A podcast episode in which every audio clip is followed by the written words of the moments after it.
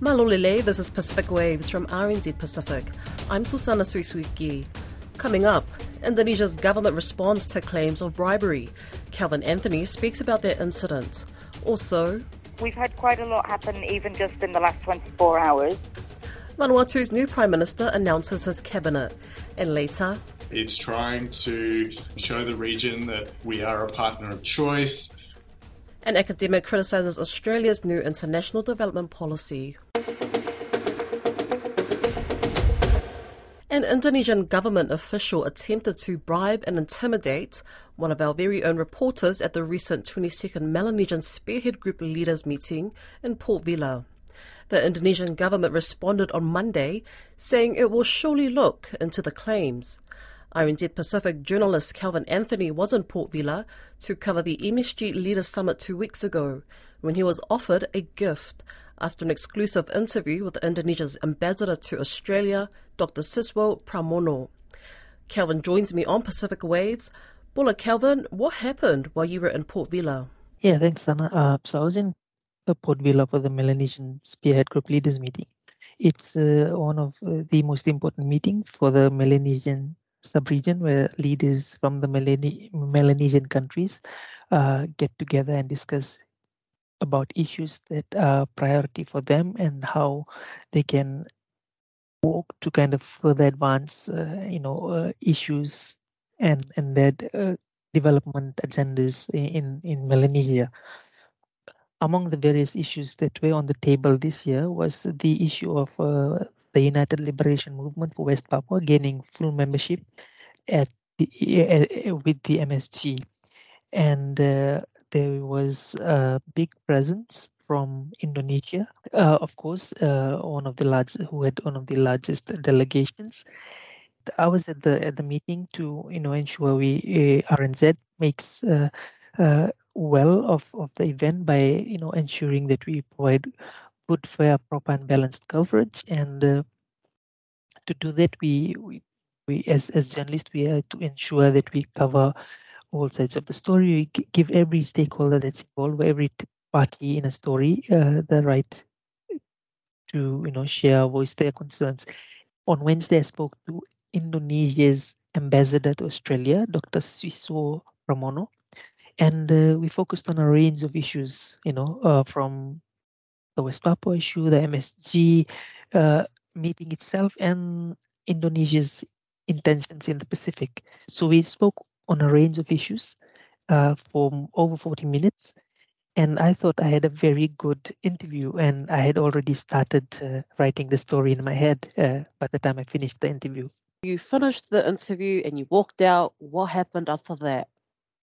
Yeah, and so I think this is uh, what was interesting because, uh, like I said, you know, the interview I felt uh, went really well because uh, the ambassador uh, was uh, quite frank and open, and he, you know, he didn't resist uh, answering any of my questions, and I felt like. Okay, I have, I have something really strong to work with, and I've got this exclusive interview, and it's gonna be really good because I'm able to be uh, you know tell uh, tell a story to the Pacific audience uh, about us you know uh, uh, of this interview because Indonesian officials hardly or or it's rare for them to speak to to uh, any media at at these MSG meetings. And so as we're walking out uh, me uh, plus uh, another colleague a local journalist who who was helping me. We were walking with and escorted by three other uh, Indonesian delegates. And uh, as we exited the reception, one of the delegates from Indonesia, who was the, the person I was communicating with throughout three days of the of the conference, and who helped me actually, who was the one who kind of set this up, this interview up.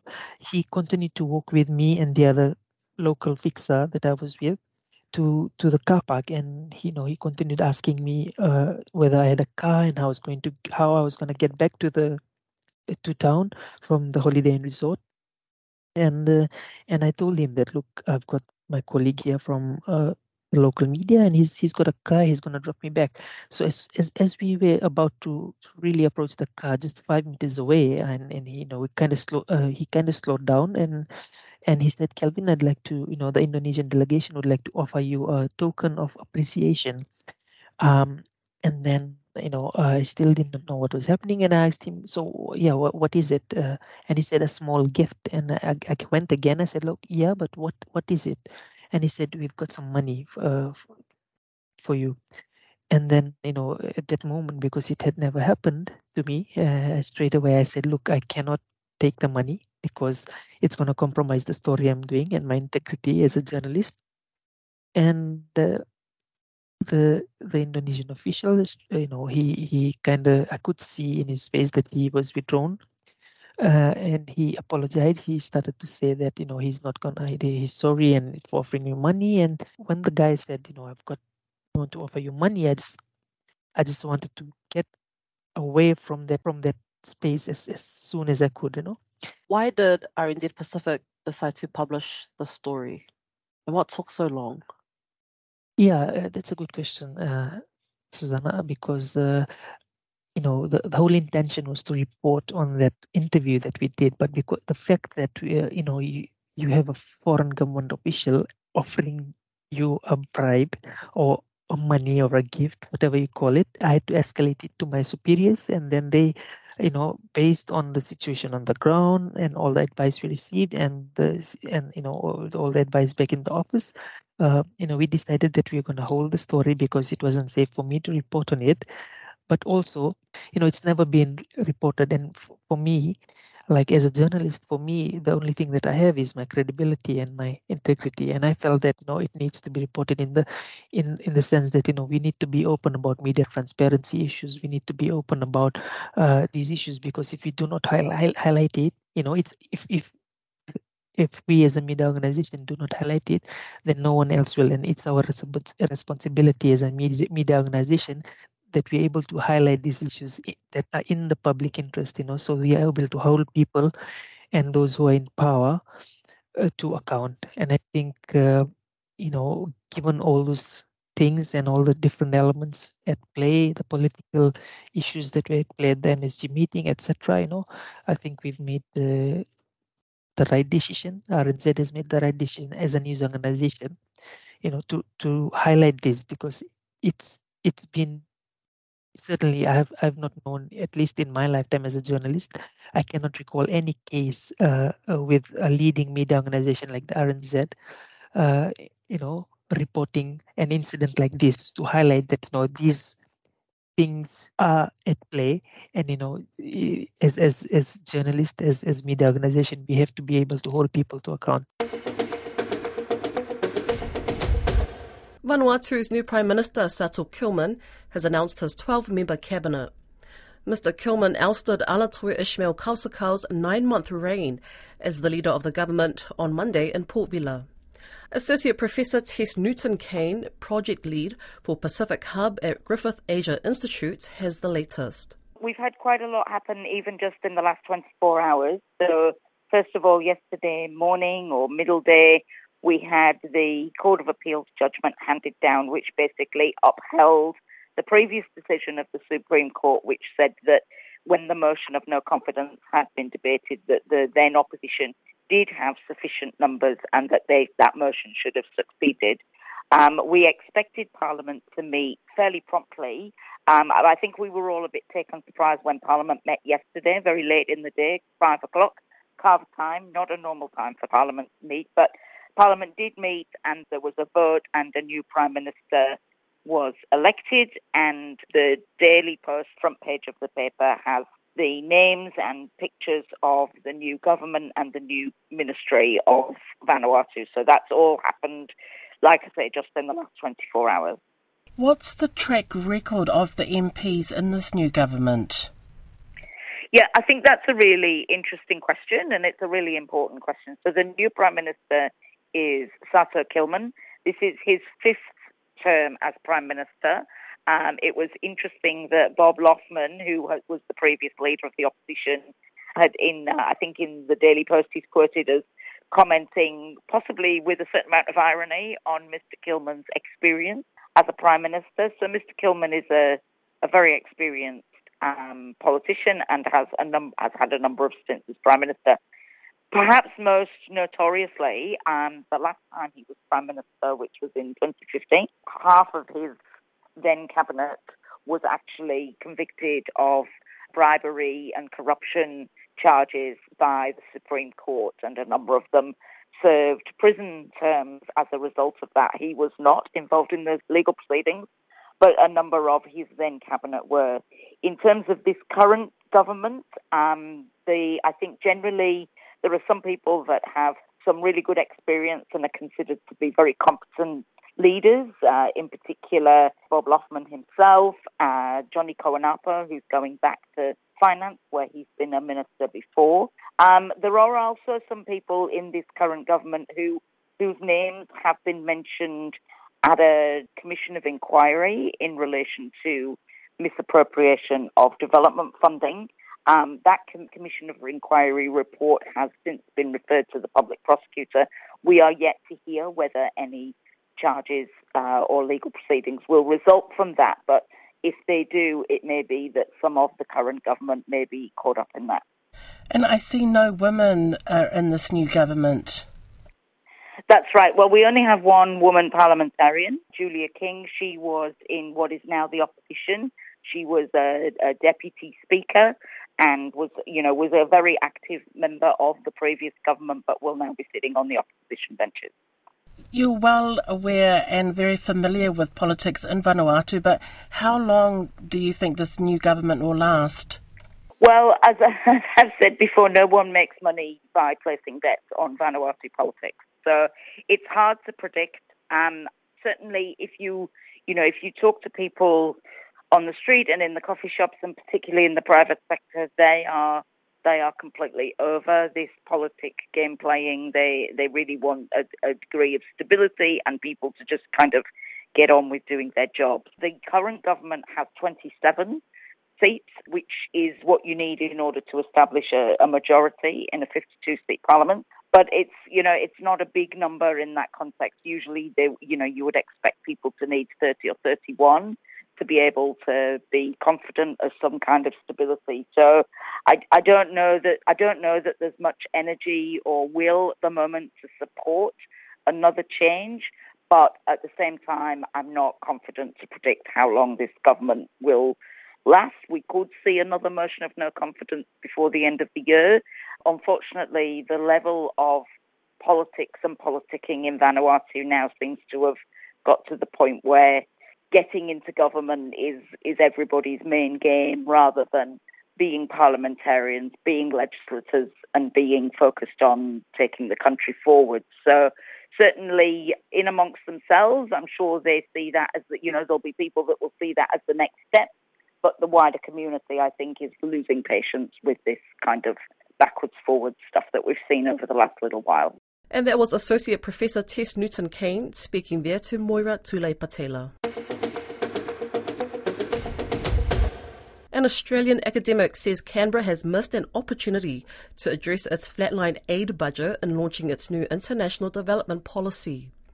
The document released last month is the country's first long term development policy in almost 10 years, according to Foreign Minister Penny Wong. The government describes the policy as centred on listening, respect, and genuine partnership. But Cameron Hill, a senior research officer at the Australian National University's Development Policy Centre, says it promises a lot with no real increase in aid spending. Koroi Hawkins spoke with Dr. Hill about the direction Canberra is taking with the policy and what it means for the Pacific. Thanks, Koroi, and nice to join you. Look, I think on the positive front, this is you know the first long-term aid uh, and development policy that an Australian government has produced since 2014. So I think you know it's good um, to have you know, a government that's um, interested in talking about aid and development again. We had, um, you know, big aid cuts from 2013 onwards, and you know, I guess a temporary aid strategy during COVID. So I guess it's good to see an Australian government now that is interested in talking about aid and development as part of its broader statecraft focused on the Indo-Pacific. So I think, you know, I think that it's a good thing uh, in that sense. I guess the big challenges are, you know, it's trying to do a lot, this aid policy. you know, it's trying to um, show the region that we are a partner of choice. But it's also, I think, there's obviously a clear undercurrent about competition with China in the region.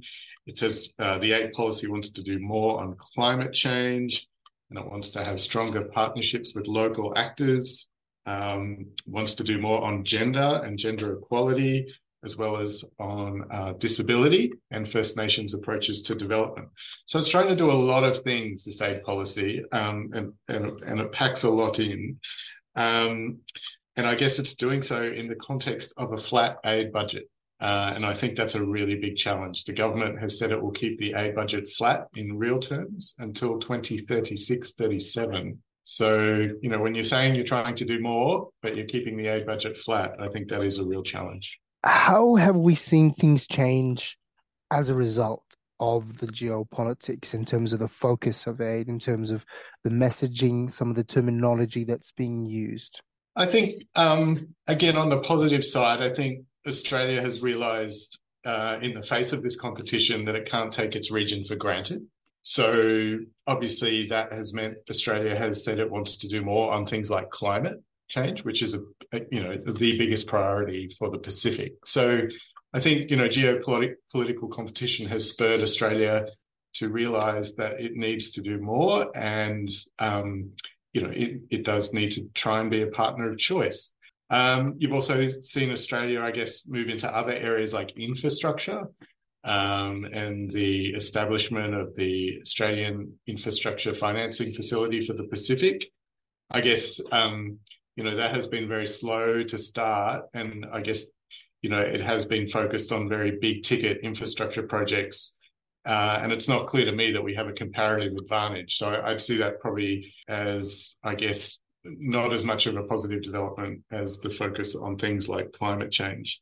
So yeah, I think I think the geopolitics has also meant um, that we are probably downplaying aid effectiveness and development effectiveness, and I think this government is trying to um, rebuild some of that capability on development effectiveness and aid effectiveness, but I think that's yet to be seen because I think the geopolitical imperatives do do work against that. Taking into consideration all of the the the things that we've just talked about, are there any missed opportunities here in in this international aid policy, whether in terms of where the money's going or in terms of mm. the framing? Well, look, I think you know, I think it was a missed opportunity to acknowledge that we can't do more if the aid budget stays flat in real terms for the next 14 years. And I think, you know, there is a real mismatch, I think, between some of what the, pol- the policy says it wants to do and the trajectory of the aid budget. You know, so I think that kind of conversation about the aid budget and um, is is still to happen and will have to happen in the next few years. Um, there was a discussion in um, the aid policy about Pacific debt, and I think uh, you know I think the kind of competitiveness and the affordability of Australia's infrastructure loans is something that wasn't really addressed. Um, but I think they will come under scrutiny because, you know, as as the policy and some of the work around the policy says, you know, Pacific debt, uh, you know, is a is a real issue and I think Australia will need to, um, you know, to to look at uh, its its loan programs into the Pacific in light of that. Yeah, and just finally, I guess, you know, I think one of the issues that you know Australia will will need to, I guess, address is, you know, what does being a partner of choice really mean in the Pacific? Um, you know, I, think this government has rightly emphasised listening to the Pacific, but you know, I think we're yet to see that really reflected in our development programs. Um, and I guess the question is, who are we listening to? and uh, are we really hearing them? So I think you know there's there's a lot of um, there's a lot of questions which remain unaddressed, which I think will have to be reckoned with in the coming few years. That's Pacific Waves for today. Don't forget you can listen back on rnzi.com slash programs. We're also on Apple, Spotify and iHeartRadio podcasts. From myself and the team here at RNZ Pacific, to till far